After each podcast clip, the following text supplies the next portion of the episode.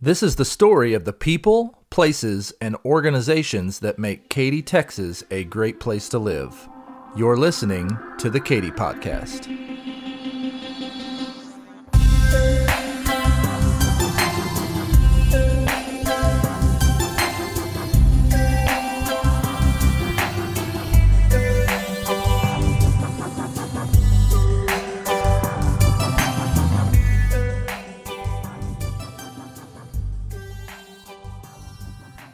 If you live in Katy, then the date August 25th, 2017 is likely laser etched in your memory. That's the day it started raining. It didn't stop for five days. It wasn't supposed to be that big of a storm, but Harvey just sat over the top of our region and didn't budge, spinning off tornadoes, sending a city scampering for higher ground, and leaving a wound we've been trying to forget about ever since. But some people can't forget. Of course, they want to put it all behind them, but they still come home to bare studded walls, unfinished floors, and invisible mold that is taking a toll on their health. As we approach the second anniversary of Hurricane Harvey wreaking havoc on the Katy area, most of us have moved on. We may get nervous when it rains. We may see memories pop up on social media and cringe. We might even still be paying off some storm related debt, but our homes are refinished, rearranged, and relatively calm. For us, Harvey wasn't pleasant, but it is a memory. You may be surprised to hear that there are many in our community for whom Harvey recovery is not a memory, but an everyday reality. They still haven't made it back into their homes, or if they have, their homes still bear the scars Harvey inflicted upon them. Today, and to commemorate the second year of post Harvey life, we're having a conversation with two people who work every day with people who haven't yet experienced post Harvey life. Today, to the Katy podcast, we welcome Tom Preddy and Chelsea Lucas, two staff members with Katy Responds, an organization formed in the immediate aftermath of Hurricane Harvey that has been serving Katy families ever since. Tom, Chelsea, welcome. Thanks for having us. Thank you so much. So on August 25th, 2017, I was supposed to go to Dallas to some meetings. The forecast convinced me to stay home. Where were you guys the weekend Harvey hit? That's a great question. I so rarely think about that particular moment. What I do remember is that we were in our uh, in our home. Um, we used to live in the Falcon Point area, and we knew the storm was coming. We wondered how is it going to affect us? What's it What's it mean? And we have three little boys. And I remember as the rain started coming and the wind blew, I was like, so far we're okay. Things are moving along. But it was that Sunday night. I specifically remember Sunday all day long. It just kept raining and raining at a at a, a level that was just, I mean, just amazing as to how much was falling. Yeah. And never as long as we had been in that home 10 years and we'd we'd had the rain come into the yard once or twice Mm-hmm. but it came into the yard and then it kept coming and it kept coming. And i was just like what is going on? And i remember i mean going out into the garage and i was cutting up two before studs that i just had laid around in the garage to put things up on blocks you know in our home.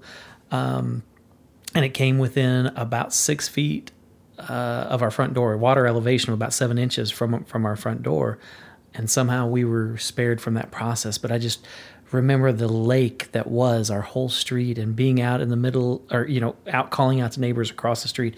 How are you guys doing? Is it going okay? Uh, we had one neighbor say, "Yeah, middle of the night, about." 3.30 4 o'clock in the morning there's a uh, there's an alligator that swam down the street i was like well that's different that's exciting but that's what I remember is just that that our little boys were upstairs asleep, but there's this kind of frantic process of what, what do we do? How do we work through this? Yeah. And the next morning at 7:05 when I w- woke up and I walked out front, our street was completely empty. Yeah. So we, from the standpoint of the immediate aftermath, we were my family was relieved of some of that that stress. Yeah. Everybody has their Harvey weekend story. Chelsea, what's yours? Well, I was um, working for a retailer, and the expectation was all hands on deck. And so I was expected to continually go to my job. And it was nice and exciting. And okay, cool, let's do this because how many other times have we heard, oh, there's a hurricane coming or oh, there's a tropical storm forming? Um, so to me, I thought it was a kind of crying wolf scenario. And I remember when, um, after it really had, you know, just started raining, I opened my garage door saying bye to my kids. And I opened the garage door and I look and I'm, I had a car at the time, and I was like, oh, yeah, I'm not going anywhere because the second I get down my driveway, um, as the water was about two inches from my garage, um, realizing that I'm going to be staying home today and trying to figure out how can I pray my way out of not flooding. Yeah. Wow. So we've all heard the stats since Harvey a half a million cars in Houston flooded, 50 inches of rain in spots. Given the work that you guys do, I'm just wondering what's the most jarring Harvey related statistic that you've heard in the past couple of years? Does one come to mind? For me, the biggest thing, the biggest um, statistic that pops out what that I've heard has been the recovery process is going to be 10 years long. Wow. And that to me shocks me Yeah. because Harvey has a start and Harvey has a finish. Yeah. And it's when every home's compa- completed. So um, I think whenever I hear that statistic, it just turns my stomach to think what essentially a couple days of damage can have that impact on the latter part. Yeah, yeah. I think the one that sticks out to me, and then Tom, I'll let you jump in. But and this isn't really a statistic, but I remember hearing that the amount of water that is in Lake Michigan fell on the area over the weekend, like Wow. registering seismic activity. It's it's um, it's um, it's unbelievable to think about. Tom, what about you? Does anything come to mind? I also always kind of uh, go back to how many you know foot acres of water fell and that sort of thing, and so I mean that, that Lake Michigan kind of comparison comes to my mind. But the other part that, and it's not really a statistic, but that that always gets my attention was how there were so many neighborhoods and so many areas uh, in our community, our broader community, even outside of Katy, that they made it through some of the rain, and then all of a sudden they said, "Hey, we've got to manage the water, you know, out of the reservoirs or et cetera." And finally, on those sunshine days when people thought they'd made it through, and all of a sudden, then their neighborhoods were Yep. inundated, um, and you know, knocking on the door. Um, you know, constables or sheriffs knocking on the doors and saying you need to be out within a couple hours. And Yeah. by that evening, there being multiple feet of water in people's homes Yeah. from some of those. So those are the things that always strike me. Yeah, it's unbelievable. Now, Tom, you've you've been with Katy Responds since the beginning. Talk to us a little bit about what has been done so far. You know, not not just through Katy Responds, although I'm happy to have you talk about that, but just in the recovery process. Let's let's pause and and kind of celebrate what's already been done. How how far have we come since then? Re- reflect on that a little bit. There is a lot to be celebrated. It really is, and it's a it's a testament to our community, especially out here in Katy. We are very resourceful people by and large.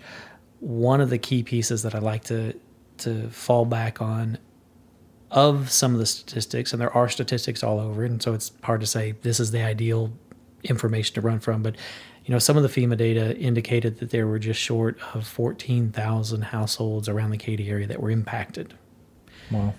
by flooding or made claims or, or whatever that looked like. Um, unfortunately, there's not great follow up data from that point, but our information from from knowing a lot of neighborhoods and, and working through a lot of different areas that indicates that there are, you know, 1,500 to 2,000 homes yet that have work to be done in them that are in significant disrepair or unlivable still that families want to return home to that's a big win just right there saying Yeah. that wait a second we got from from point a of you know 13,800 homes mm-hmm. or claims down to this range of 2000 unfortunately there's still a lot work to be done there but that's a win Yeah. and i'm excited by that i'm excited because within those numbers as, as we can tell for our area only about 20 between 21 and 23 percent of those homeowners that were impacted had flood insurance. Okay, so flood insurance did help recovery for those people who were prepared, but a lot of other individuals, through the help of uh, businesses, churches, friends, um, all different facets of our community, or unfortunately taking out of their own you know savings et cetera have been able to move forward in that that recovery. And so it's it, again testament to how creative how ingenuitive um, just amazing our community can be about achieving a goal and moving towards different things and so that's that's a really exciting piece within the churches alone that, that we partner very closely with i think the estimate is i know that there were several thousand. I don't have a great count on that, but I know that there were several thousand between two north of two thousand homes that the churches helped to muck. Had helped to muck out and clean out in that process, which is again just an outpouring of those energies and efforts, et cetera, to, to help get homes to a point where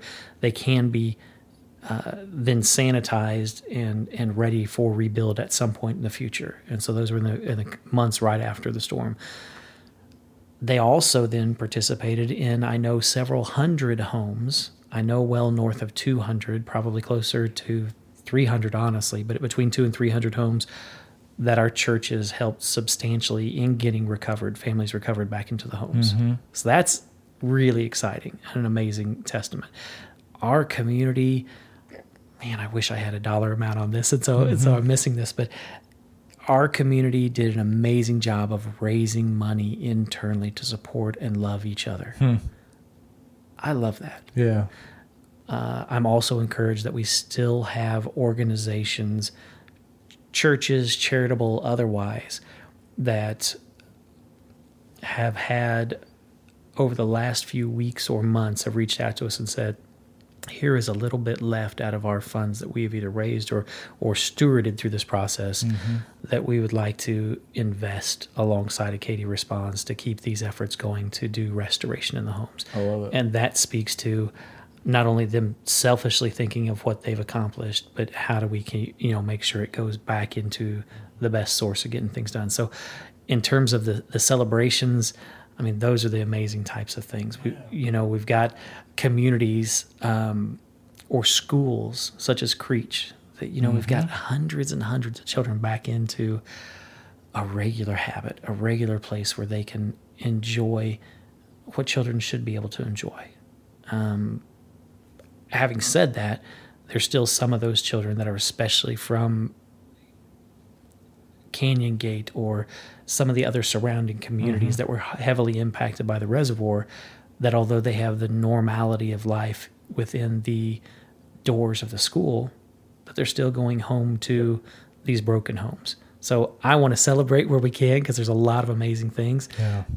But there's still that shadow in the background of, of, Yeah, of what's unfinished. As you're talking, I think everybody remembers that feeling of unity. I mean, there there were people just driving up and down the street, like cheering you on from the back of a truck or whatever. like it, there's just a feeling I remember of this this unifying force that kind of only suffering can sometimes bring where churches certainly businesses all sorts of folks were banding together chelsea you and i actually mucked out a house together when it had barely stopped raining Yep. you were with the retailer that you mentioned before.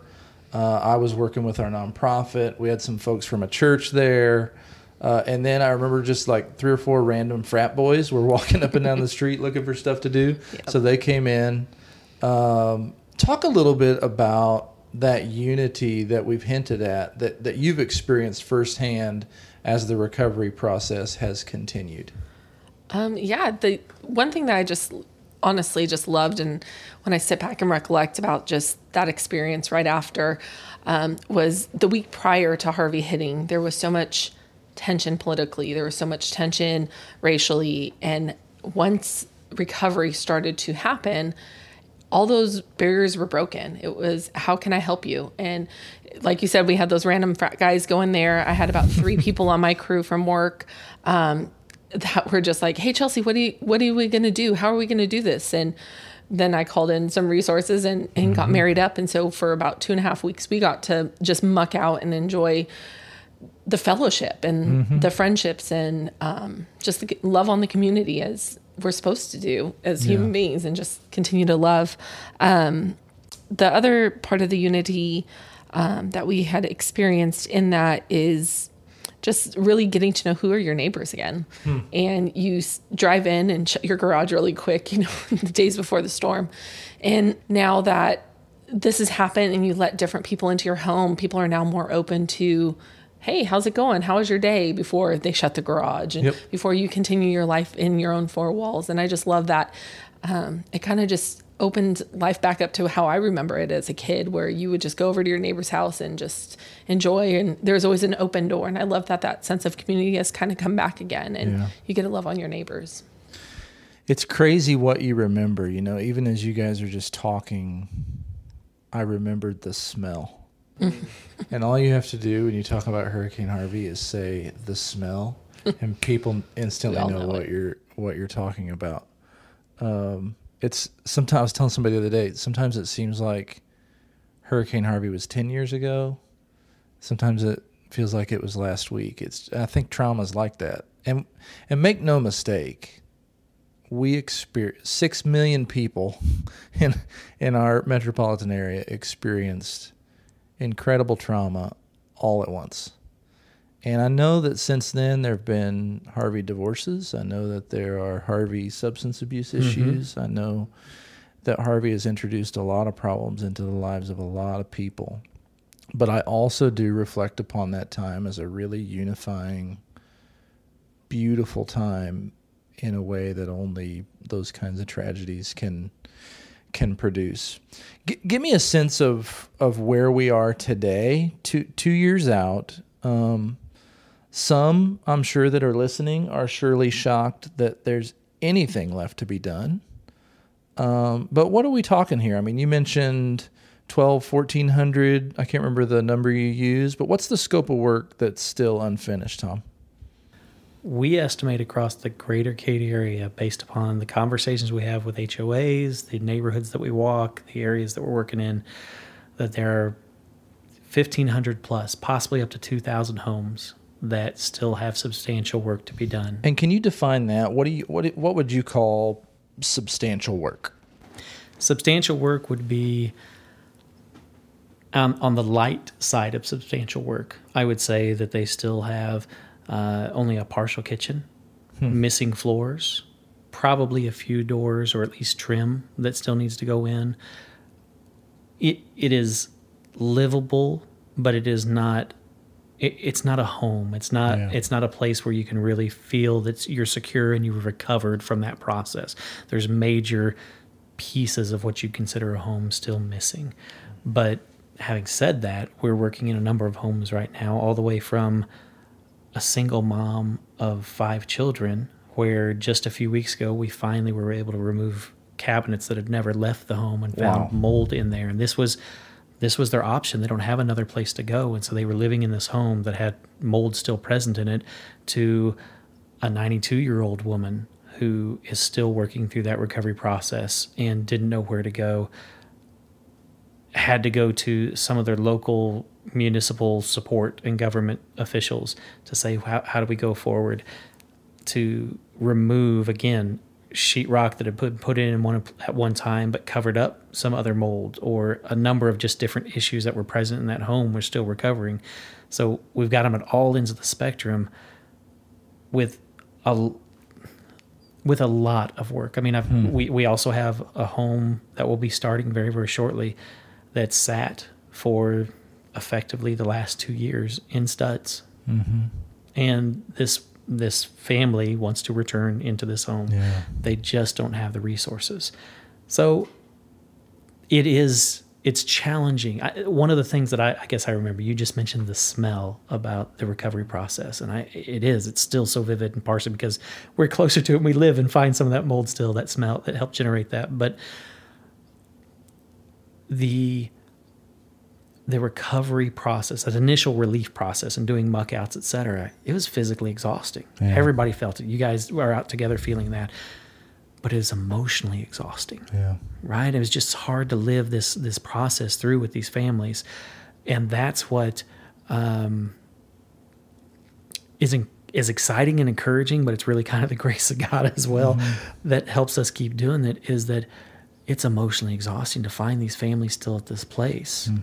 But with the work that we're doing, with the resources we're able to, to bring forward or or call in still from the community of those who are interested to participate alongside of us, that it is such amazing springboard when we once we get to a point where we're we're rebuilding a home or have finished getting walls back or put the last stroke of paint on a wall before we walk out.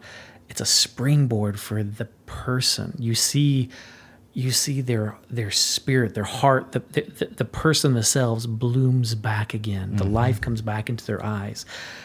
And man, that's the part that that we just celebrated a, a recovery a, a, few weeks ago. Yeah, it's almost like they can just envision home again, hmm. and it's not just this wall or piece of sheetrock or stud. It's oh, I can finally start to visualize what was home before the storm, and how yeah. can I move forward through it. Yeah. So as we've talked the last few minutes, I'm just reminded that there is a ton to celebrate. There are those moments where really stressed shoulders have been able to relax and move furniture back in and regain normalcy. But there are still north of 1,500 people in the Katy area whose whose shoulders are still tense, who are still walking into these environments every day where they are uh, just trying to get the job finished. I know that you guys have some things coming up, um, starting with uh, the anniversary weekend here um, that you want to invite the community back into. Uh, into this recovery process. Can you tell us a little bit about that? What you guys are looking at uh, working on this fall uh, to bring people together to to get to get some of these jobs done? Absolutely. The first thing I would I would say is please come out and uh, take a look at katyresponds.org. Just even at our website, there's some awareness videos just to to to help you envision and understand where people still are at. That will help explain the situation that we're working through. In addition, we're wanting to use the second anniversary to bring the awareness back around those families that still need help. We want people to be back in their homes as soon as possible, but it's certainly before this third holiday season that they're going to be out of their homes. And to that end, we're coming, we're celebrating an October Re- Rebuild Fest. And so we're wanting to invite as many businesses, churches, um, organizations as possible to participate alongside of us by adopting a home we have stories after stories um, that almost like the old Polaroid pictures that that are just simply trying to come back into focus, that are trying to uh, develop fully so they can see their lives again, that are needing to come along through that process. And we'd love to say, hey, here's a story of a family. Can you walk through this process with them to help it fully get clear and focused again for them, in focus again for them to move forward in their lives. And so we're inviting um, the adoption of 20 to 25 homes throughout October that would then be able to walk through the process and get back into their home before the end of the or the holiday season. I love that. So I'm hearing an invitation to awareness, and your website does that well. Uh, obviously, there are other tools out there, but there's also an invitation to get your hands dirty again. I think we all understand that people worked really hard. We've talked about that. And I think we understand where it's pretty natural that people would then move on when their life sort of feels normal. But you're reintroducing this to the community and you're saying, hey, remember the unity, remember the hard work, remember how we came together to finish the job let's do it again. And that's coming in October. What else? Yeah, in saying that too, um, I know a lot of people when they think of Harvey Restoration, that just is swinging a hammer. Um, one amazing part of it is it's also fellowship. Can you bring a family a meal? Can you uh, provide some sack lunches for some volunteer teams that are out there? Um, can you simply just give a hug to the homeowner and sit for five minutes and just love on them? Um, can you also just say a prayer for the recovery process, for the family, for the people out working, um, for the organizations that are um, still moving these efforts along? So, um, a lot of people, you know, sometimes get discouraged. As I don't, I don't know how to hang sheetrock. Yeah. Well, good luck is I, neither do I, but I Yeah. can definitely clean. I can definitely um, smile and enjoy some fellowship with Yeah. fellow neighbors, and I can also um, just provide that logistical support. Sure. Um, in that, I can run to Lowe's or whatever, you know, hardware store all day long because I love driving. So It's the creativity you were Yes. talking about earlier. Like right after the storm, we just people were doing weird stuff, but it was awesome. I remember a lady driving down the street. It's the house that we were at Yeah. there the first week. And there was like a stack of like 20 pizzas in the bed of the truck. Yeah, And she was just feeding that. work teams, you know. She's like, "You want a piece? You want a piece?" And then Yes, we, I was at another home, and they went to McDonald's and bought, I think, like probably a hundred cheeseburgers. But Yeah. we are out mucking, and then she just opens up. She's like, "You want a hot cheeseburger?" like, It's okay, cool. unbelievable. so there's work still to do. You guys have been doing it, and if people are looking to connect, uh, they can go to the website. Tell us where uh, we can find you um, online again, and any other paths people could use to try to stay in touch so they know what's going on. I think the um, the easiest, most up to date, uh, utilize technology. We're on um, Instagram and Facebook under at Katy Responds, and also just emailing us volunteer at katyresponds.org or info at katyresponds.org will um, connect you with us and we can get you plugged in with different dates that we have going on. Awesome. Hey, one more question, and this is the way I end every podcast. And you guys have such a unique vantage point. I, th- I think it'd be interesting to get your responses. But but from where you sit in life, uh, in work, in family, um, what what is it that makes Katy Katy to you? What makes it special? I think what what makes Katy special to me is that you do have places and areas where you have these great communities that come together. Whether it's in the churches, whether it's around the schools, whether it's around athletics, oftentimes here in Katy, uh, that people are willing to come together. It's it, it is a challenge in our daily world right now that so many people that we get so busy or or that our lifestyles pull us back into I don't want to say isolation, but less connection. But there's there's opportunities for that connection, and that's even outside of this wonderful town, this wonderful hamlet that is Katy itself, old Katy itself, because there's so many deep roots that go within that that can be celebrated, that can be you know uh, are so much fun. And I think many of like myself who have not been in Katy our, our, our whole lives, that we sit in the greater Katy area and we're like, man, that's a that's an interesting and great little environment. But we can replicate that. I see that replicated over and over again through our churches and in our communities and again those mm-hmm. circles that we get into that that